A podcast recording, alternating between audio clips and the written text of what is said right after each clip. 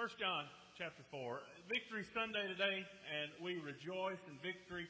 I want to talk to you this morning about faith is the victory because you and I need to understand that we can live victoriously today. Now that, ha- that statement has been made, but so often the, the idea behind that is skewed today. Uh, it's skewed to, to promote a, a gospel of health and wealth that really is no gospel at all. Paul would say that's a false gospel. And so we have to be careful that we, uh, we recognize what it means to be really victorious in Christ. In 1992, um, I was a sophomore in high school. and I know you've, you've heard stories from me before. I don't think I've ever told this one. Uh, I was the first baseman on the Ripley High School baseball team. Now, you need to understand that prior to that year, Ripley baseball was mediocre at best two years prior to that, uh, or the year before, we won one game more than we lost, and that was just a huge reason to celebrate in Ripley. But that year, we had a, a special team. Our team gelled together. We played well together. We won uh, the division championship. We went into the playoffs, not expecting to go very far.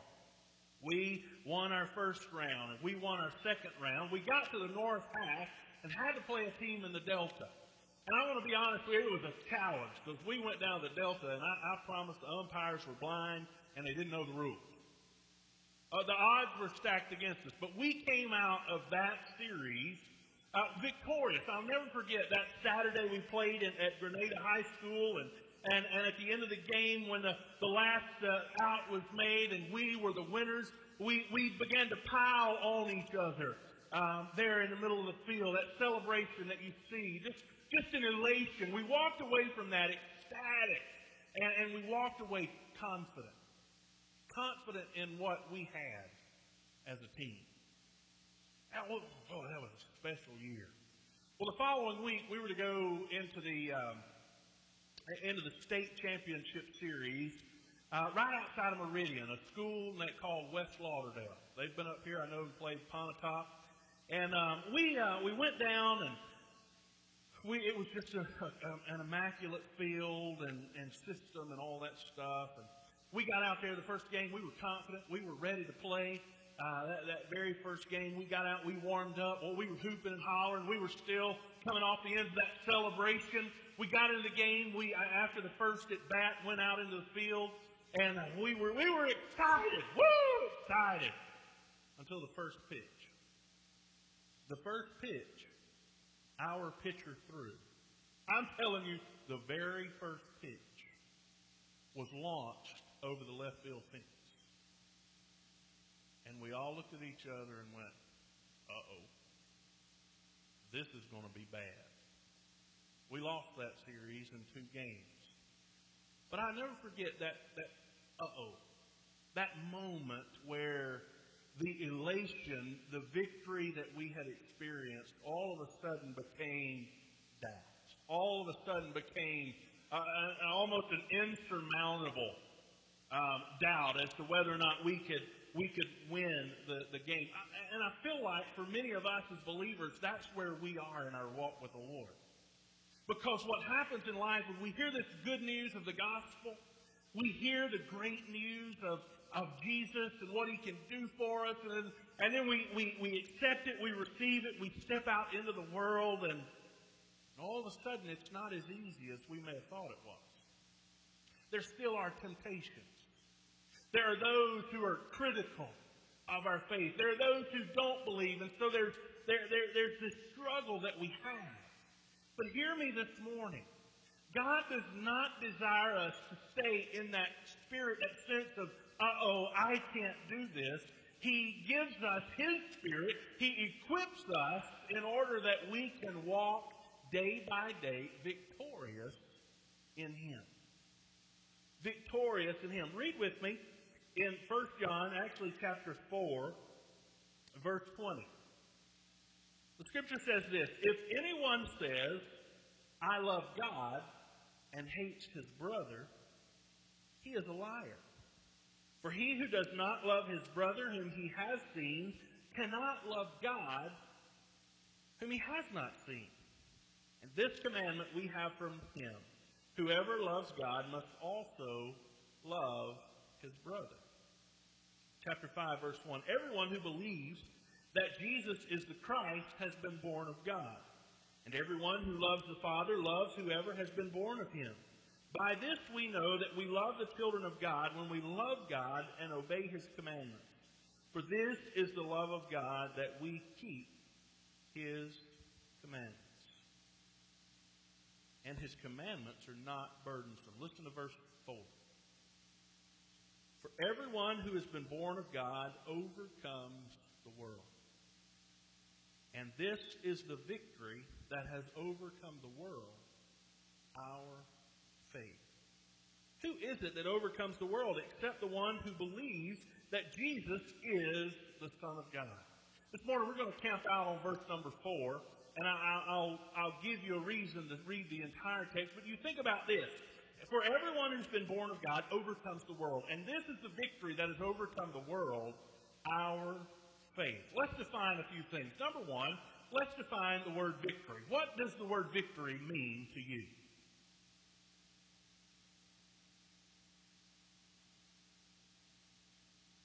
Winning. Overcoming. Conquering. Reaching a goal. Success. Tom? Champion. Victory. Victory. Can I tell you this morning, victory is more than making it to church on time? Some of you, that's a victory. Can I get an amen? Yeah. Some of you just went, he's talking about me. Well, let me tell you this as well. Victory is more than making it to heaven. Now, here, here's a concern from my heart as your pastor. That most of us view, many of us view victory in Christ as the promise that one day being in Him gets us entrance into heaven. And, and let me tell you, that is a victory, by the way. Death is not defeat for the child of God. Death is victory because we move from this place home with Him, and that is victory. But if that's the only victory we have, we're missing out on the blessing of walking with the Lord in our day to day lives. So victory is more than going to heaven. Okay? Please, please, please understand that. Let me let me give you a definition. Yes, victory is triumph, success, winning, but it's doing so in our everyday life. Victory is look, look at this. Victory is winning forward. The baby steps and leaps of faith to grow every day in our walk with Christ. Victory is winning forward, taking those baby steps that we need to take. Angie, you have an incredible testimony, and, and please don't ever feel like you shouldn't share it. But over the last 10 years, have you, uh, have you had to take some difficult steps? Sure. Victory is taking the difficult steps, whether they be baby steps or whether they be giant leaps of faith, in order that you and I can grow closer to the Lord. If victory is only about going to heaven, then day to day when we face the decision, day to day when we face the difficulty, we'll not look to Him first. We'll just hope we survive. Victory is winning forward, walking every day with Him. Okay? What is what does he mean by the world? This is a victory that has overcome the world, our faith. What does he mean the world? Well, the concept of the world here is not that we dominate the world, okay? The concept is the world system that is against everything God is about you understand that the world system made itself evident in the form of a serpent in the Garden of Eden. The serpent comes and he speaks to Adam and Eve. He is against what God is doing. Here's a couple that's walking with God in the garden. The world system stepped in and confused what God had said and tempted them, and they succumbed to the temptation. The world system is against the. When you look at the Old Testament, you see the world system against against the people of God over and over and over. Whether that world system is um, is the, the Canaanites, the Hittites, the Amorites, the Philistines, the world system is has always been against the Lord. We see that today. This world system. That the world is uh, anything that wars against the Lord. And so as we, we think about that, we, we have to understand who is our enemy. Who is our enemy? So often we get into conflict with the people around us. Ephesians 6 tells us who our enemy is. Listen to this. Finally, be strong in the Lord and the strength of his might. Put on the whole armor of God that you may be able to stand against the schemes of the devil. Y'all, the, the devil's not stupid. He's not ignorant. He's not weak.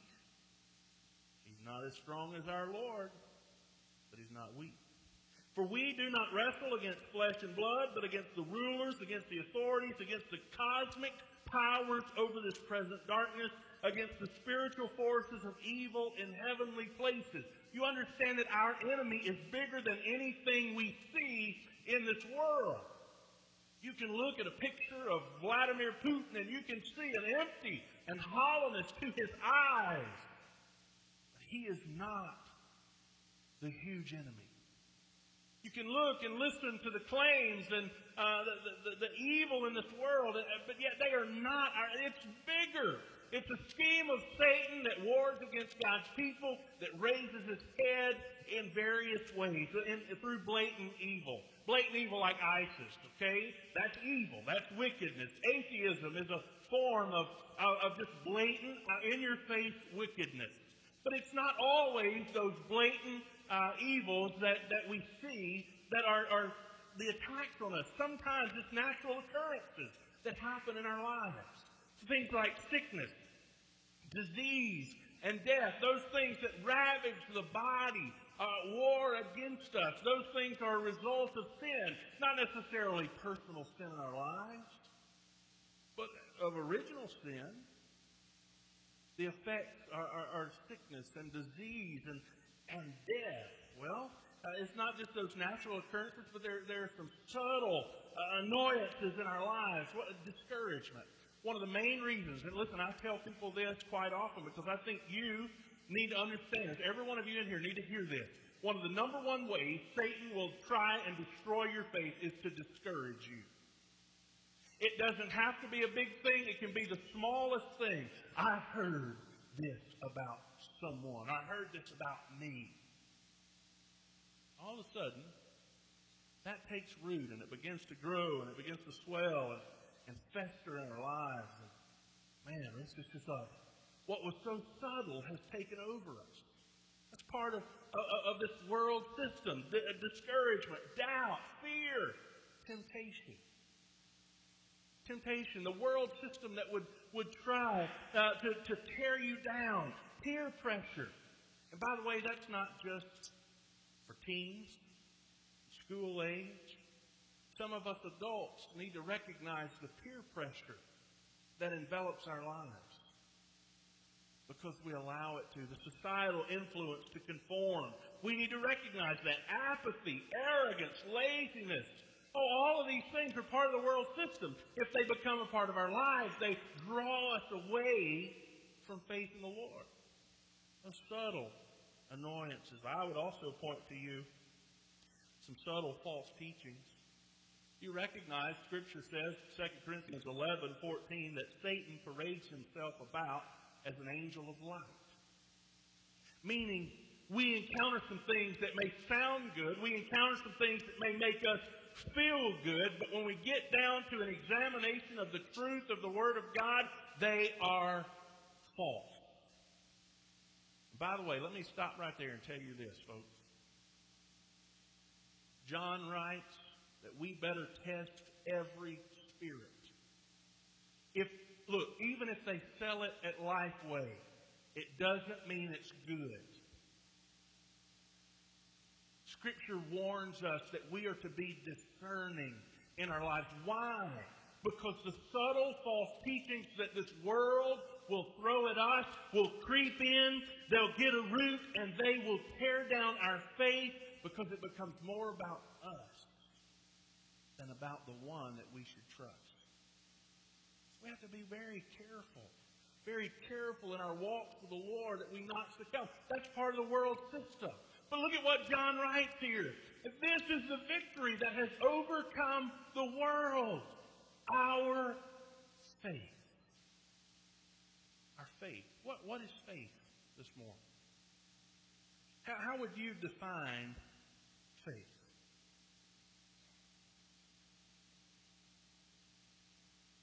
Now, y'all gonna have to pay attention up there. When I ask a question, if you put the answer on the board, that's called cheating.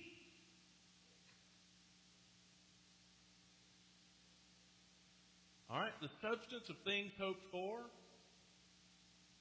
evidence of things not yet seen. Okay? Thank you. Too late now. Faith. Faith is a surrendered trust. Put it back up there so I can read it. Surrendered trust to believe Jesus. Now notice, it's not just to believe in Jesus, but to believe Jesus. That is his finished work, as well as his promises. Folks, if we understand the promises of Christ in our lives, we've got every reason to continue walking in our faith. Because the promises of Jesus will get us through the difficult days. They'll get us, they'll get us through the hard times. They'll get us through until we stand before Him and see Him just as He is. Faith, surrendered trust. Now, uh, look, I, I've told you this before. It's more than believing the facts about Jesus. It's taking the facts. It's taking the facts and doing something about it. I love the way the psalmist writes. The psalmist, the psalmist writes, Taste and see that the Lord is good. Here's something I'm setting before you. You can either trust that I, I say it's good, or you can take it for yourself. Now, y'all know I like to play jokes, right? I got something in my hand. Whew, man. I brought a box of these back from Peru. Y'all remember these? Sublime. I could tear it up right now. Rusty didn't buy donuts. Just kidding. I'm just kidding. Sublime.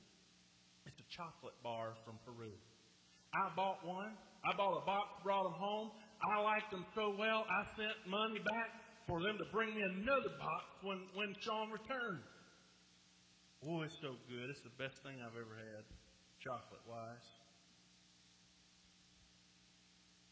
Would anybody trust me with it, knowing how I like to mess around?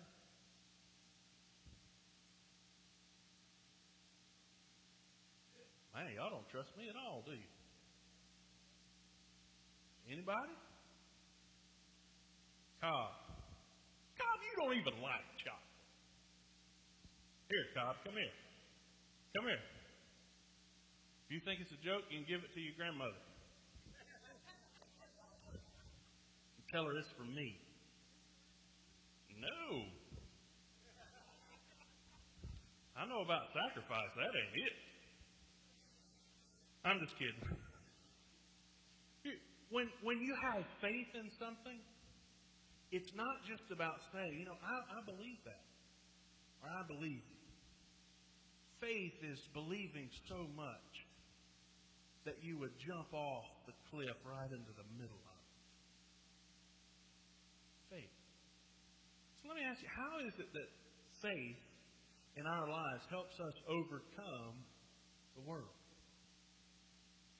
Number one, faith trust in someone or something greater than ourselves. Y'all understand that this world is too big for us to handle on our own? I know we pump a lot of stuff. You can do anything you want to as long as you put your mind to it. But y'all, we can't handle the world as it is on our own. But faith placed in the Lord Jesus faith placed in Him is the beginning point of overcoming the world.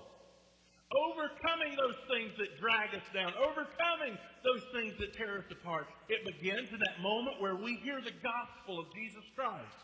That, that yes, I am a sinner, but Christ died for my sins. He bore my penalty, paid my debt on a cruel cross. He paid your debt on a cruel cross.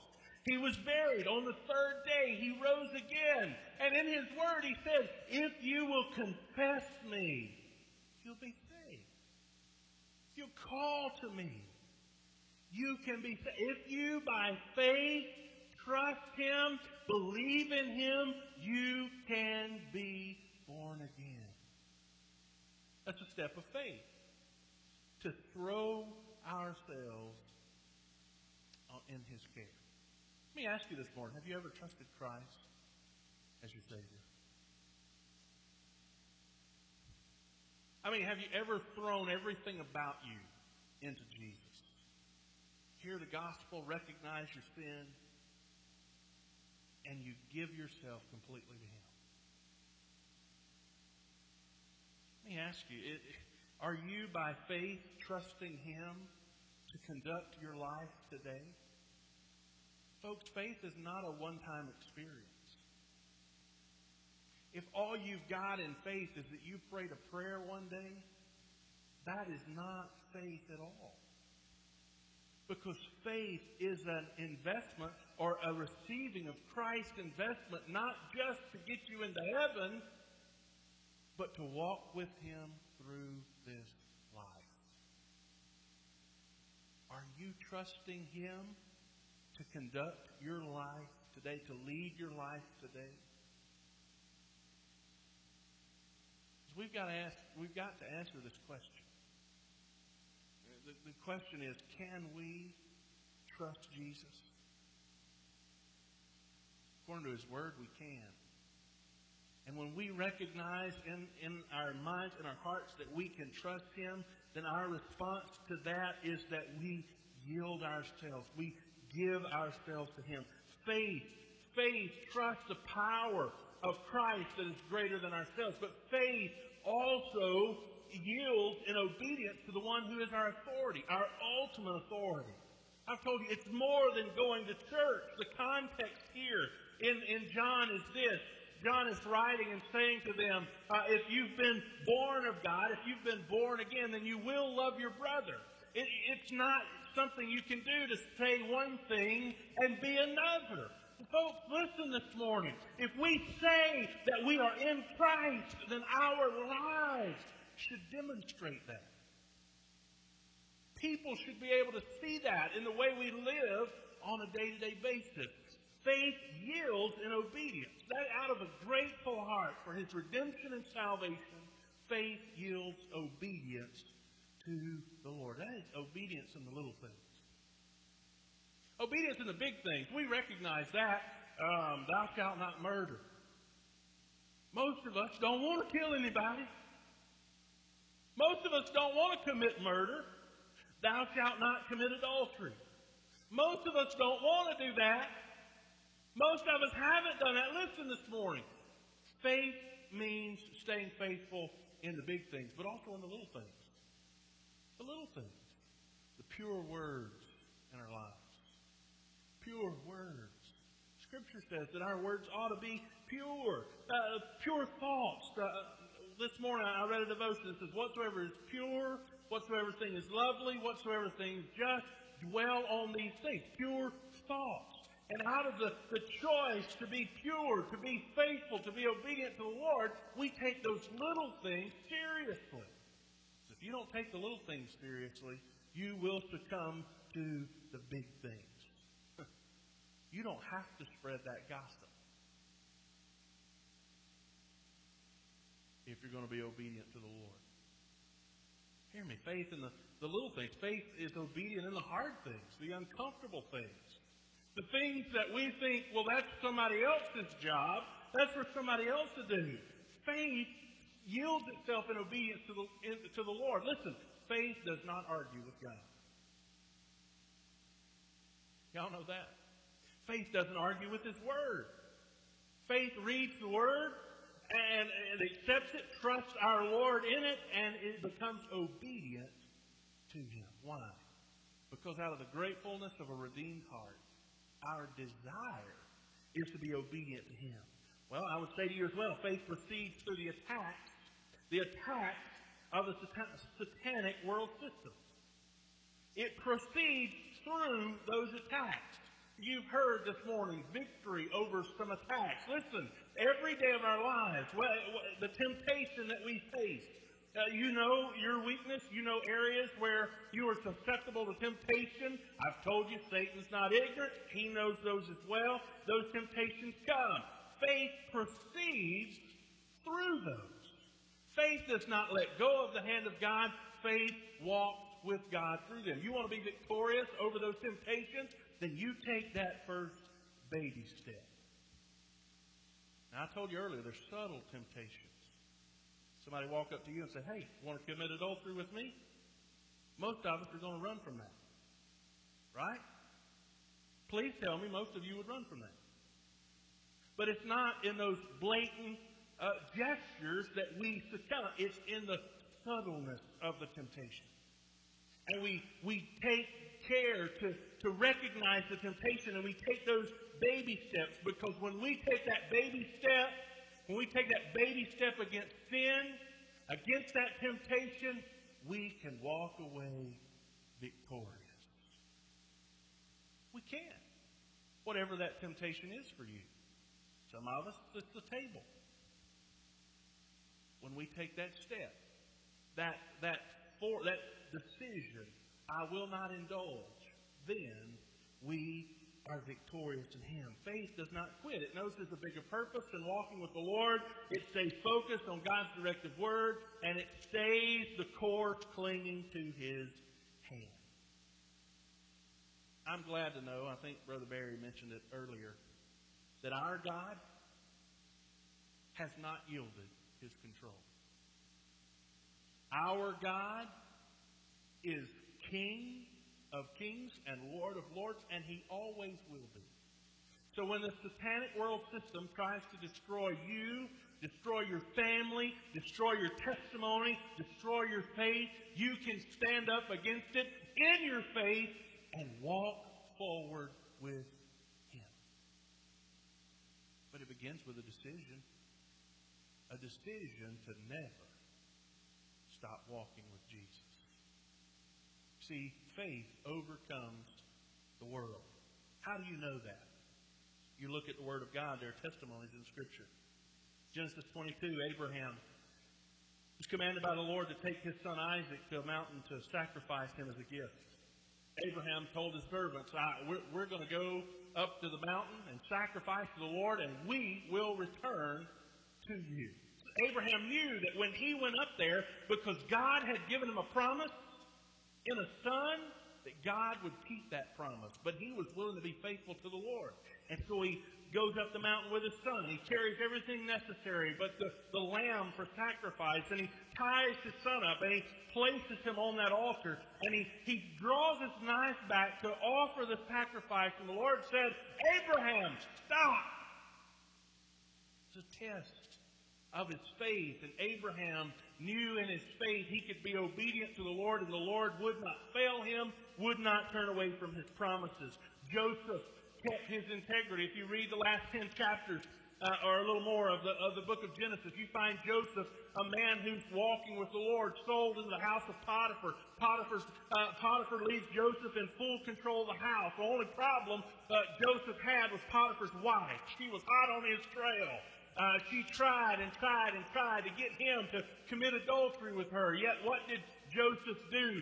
Time and time again, Joseph maintained his integrity and pushed her away. Finally, she lied about him. She lied about him, and he went to prison for it. But through it all, because Joseph was faithful, Joseph rose victorious to say, My God has brought me here to save life. Why? Because he was a man of faith and would rather keep his integrity than indulge a moment of pleasure. Joshua at the Battle of Jericho, Joshua is leading the people of Israel into the land of Canaan. They come to this town of Jericho that was heavily fortified. And, and the, the, the Lord said to Joshua, Joshua, this is what I want you to do. I want you to take your army and I want you to march around that city uh, one time for six days. And on the seventh day, you march around it seven times. And when you get through marching around there on the seventh time, I want you to blow your trumpets and the walls will come trembling down. You know what we would do if God gave us that instruction? What? What about the cannons and the missiles? They didn't have that. But they had some way, some weapons of war. They had some tactics. That's not what God told them to do. Let me stop right there and say this to you this morning. Sometimes the mentality that God gave us common sense is the very thing. I believe God gave us common sense. I'm not arguing with that. But I want you to understand when God moves upon your life in a way that seems uncommon to you, it does not mean that you succumb to common sense. Common sense is one of the ways we miss opportunities to walk in faith every day of our lives. Because God is not bound to our common sense because He is a supernatural, uncommon God. What they do? They marched around the city. When they blew the trumpets, what happened? The walls, archaeologists say that the walls, literal, they didn't fall out. They imploded. They just fell down. Why? Because Joshua, in his faith, knew that this didn't make a bit of sense in the world, but my God told me to. And they moved forward in the Lord. David fighting Goliath when all the army shakes and trembles at the sight of Goliath and, and they, they, they're scared to death. David, a young boy, young shepherd boy, walks up with five smooth stones and a slingshot and he looks Goliath in the eye and says, Today, by my God, we will win this battle. And he throws that and he hits Goliath in between the eyes and Goliath drops dead. Well, actually, he may not have dropped dead, but it, did die when David cut his head off. Why? Because little David had more faith than King Saul and the rest of the army. Because God, know, God knew that he could trust David to, to do something that the world system said he couldn't. Elijah at Carmel. Oh, you remember the story of Elijah at Carmel? The, when he stepped there with the 450 prophets of Baal and, and he, he told, he challenged them, uh, oh, look, I want you to get your, your stuff. I want you to, to build your altar. And, and we're going to cry out to, to, the, to our gods. And, and whoever's God shows up, that man wins. Oh, the, the, the prophets of Baal, they gathered all their stuff. They built their altars. They stood there from morning to evening. They cried out to the Lord. They cried out to the Lord. They cried out to the Lord. They went into some kind of ritual uh, thing where they began to cut themselves. They began to do things their religion called for, and yet their God never showed his face. Yet Elijah steps up, and Elijah says, uh, as Elijah steps up, he cried out to the Lord God Almighty, and in an instant, the, the, the Lord sent fire down from heaven that took the altar. It drank the water around the altar. Oh, and God was victorious. Oh, listen to me this morning. I'm not worried about Islam, ISIS, or whatever because my God shut the mouths of the lions around Daniel.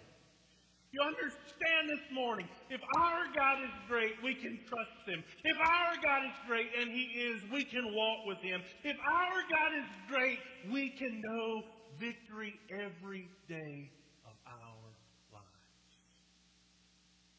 But we've got to trust Him. We've got to walk with Him. We've got to yield ourselves to His control. And when we allow Him to have all of us, He will show Himself victorious in our lives. Many of you want victory. You want victory over that habit. You want victory over that temptation. You want victory over that doubt, that fear, that discouragement. You want victory. You will never find it in your own self, in your own mind. You'll find it first when you yield to Him. You see, the biggest problem most of us have is a spiritual problem. We try and fulfill a spiritual problem with worldly answers. Scripture says that'll never work. It begins when we yield our lives want to invite you to do that today. I don't know what all your problems are, but I do know this. God wants you to have victory over them. God wants you to have victory as you walk with Him. And you can if you'll yield yourself to Him today. Father, I thank you for the opportunity to preach your word.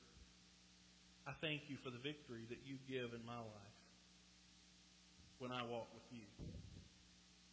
Father, you know areas in my life where I need victory today. You know every detail about the folks in this room. Some of them need to be saved today. I pray, Lord, that in light of the cross of Christ and the empty tomb, they would look to you and trust you today. Father, others that have been struggling for so long, I pray that right now they would yield themselves first to you. They would focus on you. And that today, in deciding, deciding in faith, you are their only hope of victory. I pray, Lord, that they would begin to see victory